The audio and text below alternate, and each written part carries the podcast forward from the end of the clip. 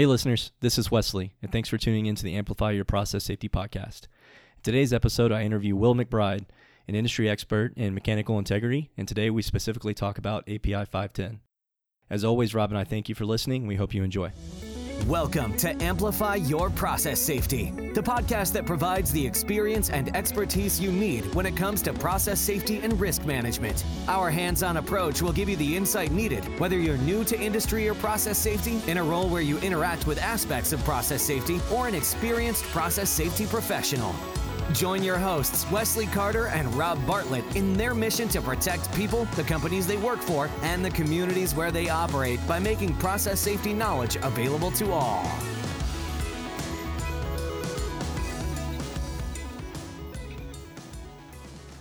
This is Wesley. Thanks for tuning in to the Amplify Your Process Safety podcast. I'm here with Will McBride, not my typical um, co host, Rob Hello, Bartlett. everyone. Hello, Will. Will, um, what are we going to talk about today? Tell me a little bit about you, what we're talking about.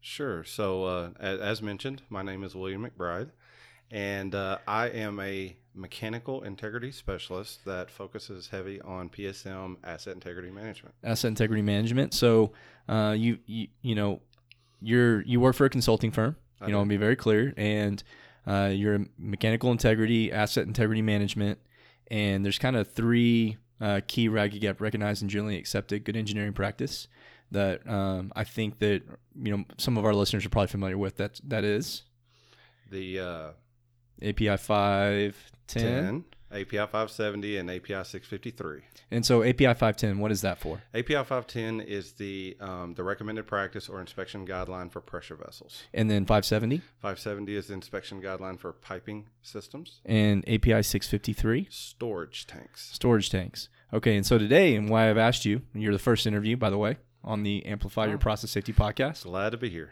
So I've asked you to to uh, come uh, and, and speak today. Uh, we want to talk about API 510.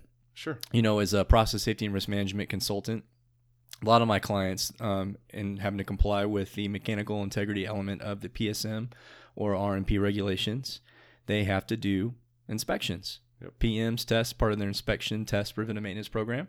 Absolutely. Um, with that is API 510 inspections. That's correct. You know, and so before we get into that, tell me a little bit about your background. Why do why why do my listeners want to care about what you have to say today? Yeah, absolutely. So, um, as a kid, I started out in the NDT world, crawling around in paper NDT. mill boilers. NDT, what is this? Non-destructive testing. There you go.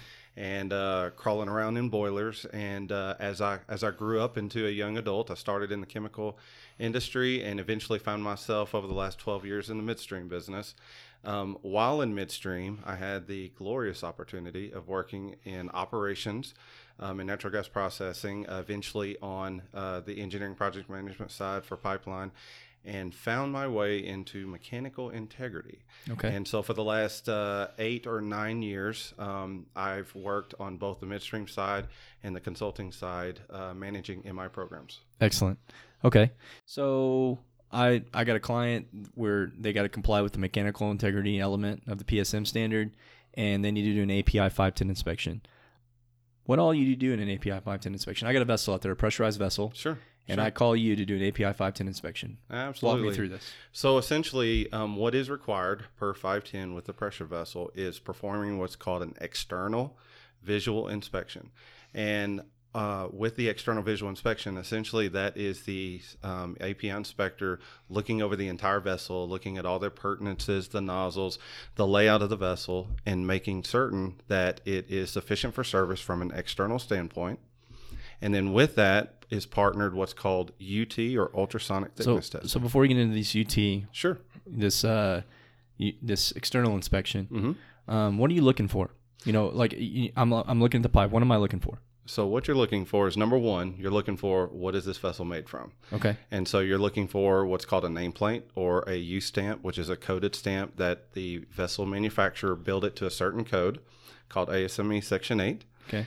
and per that code, they're looking for design materials first and foremost. Second, you're looking to know what's inside of it, and based on what's inside of it is determined upon the um, the certain type of damage mechanisms to understand what it is you're inspecting for, and then from there begins what's called a checklist. Your basic API 510 checklist of going through certain things, looking at the the you know what it's sitting on how is it bolted up does it follow code are there any leaks are there any concerns if it's insulated is it displaying any concern on the insulation so it's just a a, Yeah. a range of visual inspection And you're and you're. It sounds like you're going through a checklist. you are Yeah. API 510 checklist API. Okay, and so you have a. a- So I guess you will. You have a standard checklist you use when you're doing this external That's inspection, right? yes Okay, and it's given a status.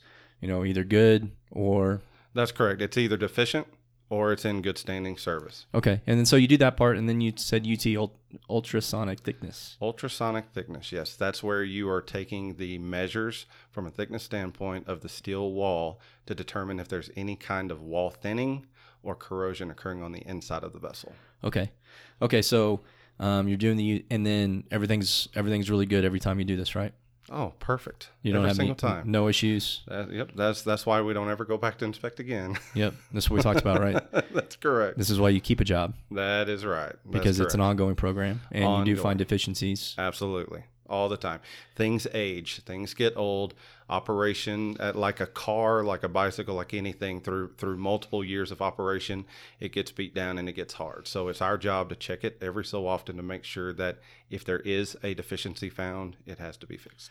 Okay, and so, um, you know, so I'm sure you know we'll get to this in a second. You know the you know the the outcome of this. I'll call it the report. We'll get to that in a second. But what documentation do you need on the front end to do a proper inspection? So, much like a child being born, when a vessel is manufactured, the child requires a birth certificate, correct? Yep. Well, so does the pressure vessel. So, because you must understand all of its design parameters. So, what's what's given is what's called a ASME Section 8 form, which is a U1A. And that U1A gives all of the design specs that's on this vessel. So anything from the pressure it's rated for to the to the materials of construction. Okay, and it'll have and the people who manufacture the company, it'll have their shop shop information, right? Mm-hmm. You know, they're they actually have A coded in- stamp. right? A coded stamp, and it'll have the information when it was last certified. That is correct. All this on the birth certificate. Absolutely. Okay. And then, um, okay, so you, you have that information, you have the right documentation on the front end. You know, it's perfect world. You go out, you do your inspection, and then you get a report. What what should I What should my listeners, a client, someone who hires a mechanical integrity, someone helps them with their asset integrity management program, they hire you to come in and do a five ten inspection. Yep. What kind of report should you expect to see? Pretty standard stuff. It's a fantastic question, Wesley, because I've seen all range of reports from one page report to nine page reports. My recommendation for anybody who owns pressure vessels or operates pressure vessels is to have a report that starts with your cover sheet. It basically describes what this vessel is, what its vessel name is. It's got a beautiful picture of it so you know exactly what vessel you're looking at. It's got the employer's name on it or the plant specific. That's your cover sheet. The second page is a, a small design information page. It gives your basic variables of design that goes into the calculation of your remaining life of the vessel. And then from there, it should also give you a schedule of inspection. So it should show you your last inspection date Okay. and your next inspection due date, which helps for your mechanical integrity planning. Sure. From there, you go into the actual inspection report. So you have your visual checklist, which shows everything was either good, adequate, or there was a deficiency. Then you go into your ultrasonic thickness report. And then from there, you go into what we call a picture page. And so on that, you should have at a minimum four pictures that show multiple things that they looked at, including the nameplate that's on the side, the stamp that I mentioned. Yeah. And if there's a deficiency found, usually they should take a picture of the deficiency so it calls out to what they found and what's in the process of being repaired. And then from there, last but not least, on the deficiency side, if a finding is found, usually it's put into two categories an action item or a recommendation. And just to clarify, an action item is a basically a non-code compliant finding. This is something that OSHA says you shall go out and correct Okay. versus a simple recommendation, meaning the inspector's been around this business a long time. He sees something that is either an immediate concern or something that could pose an issue over the next few years, and he feels it's it's important enough to bring to your attention for you to, as the client, to go out, take a look at it, and assess if any work should be done. Okay. Okay. Huh. That seems yeah makes a lot of good sense. So We could have a podcast over action item versus recommendations. I feel like you should have a podcast. Absolutely. Who knows? Maybe maybe maybe one day. Right. But uh, so uh, okay, okay. So another question I have is, um, I'm building a new facility. Mhm. Um, I can go up to five years Sure. Before I do an inspect my base on new equipment. Sure. What's your opinion on this? So within the code, when installing, say, a new pressure vessel or a yeah. new So and, and just to clarify for my listeners, what we're saying is I build a new facility, Mhm. brand new vessel. Within the code, there's some wording in there that you can go up to five years before you get a baseline. a baseline. That's right. correct. Okay. So keep going. And so, for for clarification purposes on the baseline, um, I like to use the analogy a lot of uh, of an EKG, for an example. If you have a heart condition or something that's causing problems, you go see a doctor for the first time. They run an EKG on your heart, correct? And they, they look for irregular activity, but then more importantly, they always schedule a follow up. When you come back, they run a second EKG and they compare the two to the baseline to see if there's any irregularity that's occurring in the meantime. Well, it's kind of similar with here. When you build a, a brand new facility, it's always required to have a good baseline inspection reading so that your follow up readings is what determines your proper corrosion rates. Okay. Well, when you wait five years, sometimes anything can occur within those five years. You don't have any type of corrosion rate. Plus, um, just to take that a step further, within the code on newly installed equipment, it recommends to get a baseline immediately due to the fact that during the construction phase, while the equipment's being moved in, while it's being installed, your your construction inspectors or your chief inspectors that are out there, they understand construction, they understand welding. What they don't know is your ASME and API codes. And so when they set that vessel, you, you've got certain things like bolts, just your simple bolts and flange fasteners that have to be applied per specific code. Plus, if anything happens during construction and nobody sees it, the purpose of having that third party come in and do a baseline is to assess that as well. Yeah, because oftentimes, um, yeah, a vessel's not built on site; No, it's not. it's built off site, right? So you That's get correct. you get a lot of docu- You don't know what happens during transport. That's correct. I'm not. I'm not acting like this is a common thing that vessels are screwed up a lot during transport. Sure. but it can happen, That, exactly. right? 100%. Okay, good, good stuff. Yeah. So let's get into something. Let's talk about some common concerns that you see in your experience. Sure. So that's a wonderful topic. And again, many variables here that could take a, an entire podcast. But yeah, so common concerns in the industry. First and foremost, you must understand there's very there's five very important variables that go into um, calculating a vessel's remaining life from a mechanical integrity inspection standpoint. That first one is understanding and knowing what the MAOP, MAWP, or maximum allowable working pressure is on the design of the vessel. Yeah. Typically, that's stated on said U1A or, or and or the nameplate that's on the Stand vessel. on the vessel rather That's correct. nameplate. So you must know that. The other thing is you must understand the stress value of the materials of construction. So what that Okay. means is what that vessel is made from, that carbon steel plate that was rolled to make that vessel has a certain tensile strength. From that tensile strength is a certain stress value. So you must understand and know what that carbon steel plate is exactly to understand what its stress value is, what Sure. it, what it can contain. Important for the important for the calc. Absolutely. The other one, the third, is the joint efficiency, and and so the joint efficiency is when a vessel manu- is manufactured in the shop, based on the service it's going in, based on the code it's being built to, determines what level of radiography the joints or welds should should be performed. And so um, you have a range of what's called a full radiography, a spot radiography, which which is only partial joints, Yeah. or no radiography at all. And and you must know to, to to perform a successful calculation, you must know what the joint efficiency is, which again is stated on that U1A. Yeah. The fourth, and this is in my opinion a topic uh, that that could go on for days, is the corrosion allowance. Um, so the corrosion allowance is when a vessel is manufactured, it's built to a certain thickness. Um, let's just, for an example, one inch thick. Okay. So if there's a corrosion allowance built in, the vessel manufacturer may say, you know what, you have one eighth corrosion allowance that's built into the, the design of this vessel based off the pressure. So therefore, what that means is you can corrode up to an eighth inch all day long. Yeah, off not yeah off my original thickness, I can do it, and everything's good. and everything is good and it still passes. And so um, corrosion allowance is very important because uh, you know you could when I say you could get into a topic on corrosion. Many many vessels we inspect nowadays um, have been placed in in the plant years ago, and typically the idea was if they were manufactured for non-corrosive service, they were built with no corrosion allowance. Well, the problem is no corrosion allowance means that the nominal thickness is not your minimum required thickness. And so these vessels tend to fail a calculation because of the tolerance of the UT that's taken. So today, vessel manufacturers are starting to get a little bit more intelligent about this issue. And so when you go to order a vessel, in most cases, they may ask you if this vessel is going into a PSM regulated facility or, or not. And the purpose of that is they know that you're going to have MI inspections. They know you're going to show up and you're going to say something when they have no corrosion allowance. Every single time. Yeah. Um, and so, um, with that being said, you know the, the corrosion allowance has this this issue has actually caused a concern across the industry to the point to where many people in the industry are revising their engineering standards to reflect that new vessels purchased for non-corrosive must have at least a 16th inch corrosion, and for corrosive must have at least an eighth. We're getting smarter as an industry. We are. That's good. Very much That's so. a good thing. Absolutely, moving in the right direction. It's better than being dumber. That's correct. I hate, I hate to say we're being dumber as an industry. Yeah, and That's then good. of course all those the fifth variable is the corrosion rate, and and they all feed into that. Partnered with the UT is what's determined of the corrosion rate, and with that provides you what's called a remaining life of the vessel. Okay. Yeah, so so those are some of the more common concerns across the industry. Um, some other concerns is should I have design documentation? Should I find all my U1As?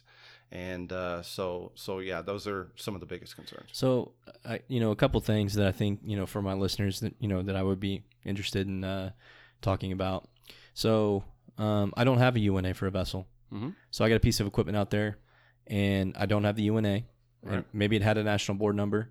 I called in the national board or I, I submitted online. Now they're online, right? You submit a request for a, a U1A and they don't have it. It was never filed. That's right. Now what do I do? So, in most cases, when you don't have a U1A, we can't find it, we've exhausted every effort. For our industry, from a liability standpoint, we must default all of the, the variables to worst case scenario. That sounds like it can give you some very ultra conservative results. It can, um, it, it very much so. Sounds awful. Uh, it, it, it is on a, a to give you an example on a one inch thick plate. It's going to tell you that you, your minimum required thickness is an inch and a half, which we know is impossible. oh, So yeah, Yeah. food for thought. Um, Yeah, okay. So so in our industry, there are some advanced techniques that we have um, that we use across the board to exhaust all efforts to help save the vessel for said client. So one of those techniques is, for an example, on materials of construction. If you don't know what they are, uh, we can perform a service called PMI, which stands for Positive Material Identification okay. where we come into the field and we use pieces of equipment that simply just you know analyze the the steel on site and it gives you a a, a a confident assumption of what that steel is because let's be fair we know anybody who knows anything about carbon steels each year one carbon steel may be the, the chemical composition may differ just slightly so it, it's a it's a confidential it, it's a confident um, assumption so to speak Sure. based off the equipment. And so sometimes you can determine that. So you must partner it also with hardness examination. Hardness Okay. examination can help kind of determine what the tensile strength is. And then in some cases, you can do a fiber analysis and take a look. Now, that's the easy case. The worst case scenario, if you really want to determine what this is, is uh, shut your unit down and go cut a, a little sample out of the steel and send it to a lab for Yeah, because analysis. because yeah, it's my it's my inlet separator for my facility. I have time to shut it down and do all this, right? Absolutely. And plus, who, who doesn't like running a pressure vessel at 1,100 pounds with a chunk of steel cutting out Yeah, of the side? exactly. That's correct. Okay. So, yeah, so there, there are some things in, in that as an example that So it's not can- the end of the world That's correct. if you don't have a U1A. It's not jump to we got to replace this vessel. That's correct. There are things you can do in lieu of, or you- it's more steps, Yes, right? But Yep. you can. that's correct. Okay, so I've been taking notes this whole thing. Um, I feel like I could go do one of these. Are there qualifications I should have? Absolutely. Uh, and by the way, the test is after this shortly, so I hope you pass. I'm ready. Uh, yeah. So, so oh, as always, the recommendation in the industry is if you're going to have a person that you want experience looking at your pressure vessel, they must be certified to the API 510 code. And don't think you can just apply for it online and run down and take a test and pass it. Um, an API inspector, uh, depending on the level of education, must have several years of of examination of um, or operation or manufacturing of to truly have a, a clear understanding. Some relevant experience. Absolutely. And then once they apply, they have they have to give all of this information. And and for every person they've ever worked for doing this, they must give that information. And then the API will reach out to those people to get confirmation. And then the person once approved and, and goes in Not and quite a a test. background check, but kind of. A little bit, and then that person goes in and takes a uh, a, a very in-depth test, typically 125 questions of both open book and closed book. And keep in mind, this is not just your typical API 510 code. It focuses on six or seven codes that all apply, incu- including the um, ASME Section 8 code. So the inspector must know all this detailed information from the manufacturing of it to the operation of it to the inspection of it. So you, yeah. So if you know, I'm I'm hiring someone to do help me with my asset integrity management program, mm-hmm. and they're going to do my metal thickness surveys. Yep. Standard standard practice. I mm-hmm. should that lead inspector. I should ask her, "Where's your paperwork?" That's standard practice, right? Absolutely. And they all should have either their big certification or a nice little wallet size. The little tiny one they carry yep. around with them. Yep. And if you're a person who is just like, you know what, you, you got that out of a cereal box or you downloaded it off the web, API has a beautiful website and they've got a contact information. You can reach out and give them this person's information, and they save all of that all the way down to a profile with certification um, information when they took it and what their next expiration date is. Oh, nice. You're uh, yeah. So you're making everyone kind of like API detectives. Absolutely. They can check out who's coming in, and That's get us some background. Would, would you not, you know, want to know who it is that's coming into your facility? Oh, absolutely. These this is important. You know, at the end of the day, mechanical integrity. You know, I uh, I think every part of the PSM RMP regulation have a special special place for me, especially as a process safety risk management consultant. Sure. But mechanical integrity to me is extremely important. Absolutely. You know, what good is your kit? You know, I call your kit if That's you don't correct. maintain it. That's why I use the analogy of the baby is born, they get a birth certificate. Well, so is a pressure vessel. Yeah. And, you know, safety, we all say that safety is priority. Safety is number one. Mechanical integrity is is the underlying of safety because that's your pressure. I tell I tell people all the time when I'm doing uh, I do a process safety training, and I'll say, what good is it if you I'm wearing my PPE, I did my uh, job safety analysis, my JSA, um, you know, maybe I'm doing hot work, I filled out my permit correctly, all that type stuff. What good is that if I walk up to a piece of equipment that's about to explode that doesn't that can't hold the pressure inside that's got corrosion because it's not you have not been maintaining it you haven't been doing proper inspections on it it's That's it. it's almost it can defeat everything right Absolutely. Yeah. Yes. Okay. Well, uh, yeah. So again, you work for a consulting firm. I do. If, I, if people were interested in you know reaching out to you, wanted to ask you more questions, uh, maybe they need some help with their asset integrity management programs. How Yes. can they get in touch with you? Sure. So I currently work for and manage a group for Crossbridge Compliance. Uh, Crossbridge Compliance uh, is home based out of Oklahoma City. And um, as always, you know, you can go to the website right off the bat, crossbridgecompliance.com. Gives a lot of uh, insightful information and, and all of the service lines that we have. Um, if you would like to reach me directly, you can reach me at wmcbride at crossbridgecompliance.com. Awesome. Uh, I thank you again for coming on the show. Thank you. It's uh, it's like, like I said, you're my first interview. It, that's awesome. Yeah, it's I've cool. enjoyed it. Yeah, I appreciate it. Um, and so, Will, thank you again. This is Wesley. I appreciate you tuning into the Amplify Your Process Safety podcast. Talk to you next time. Thank you.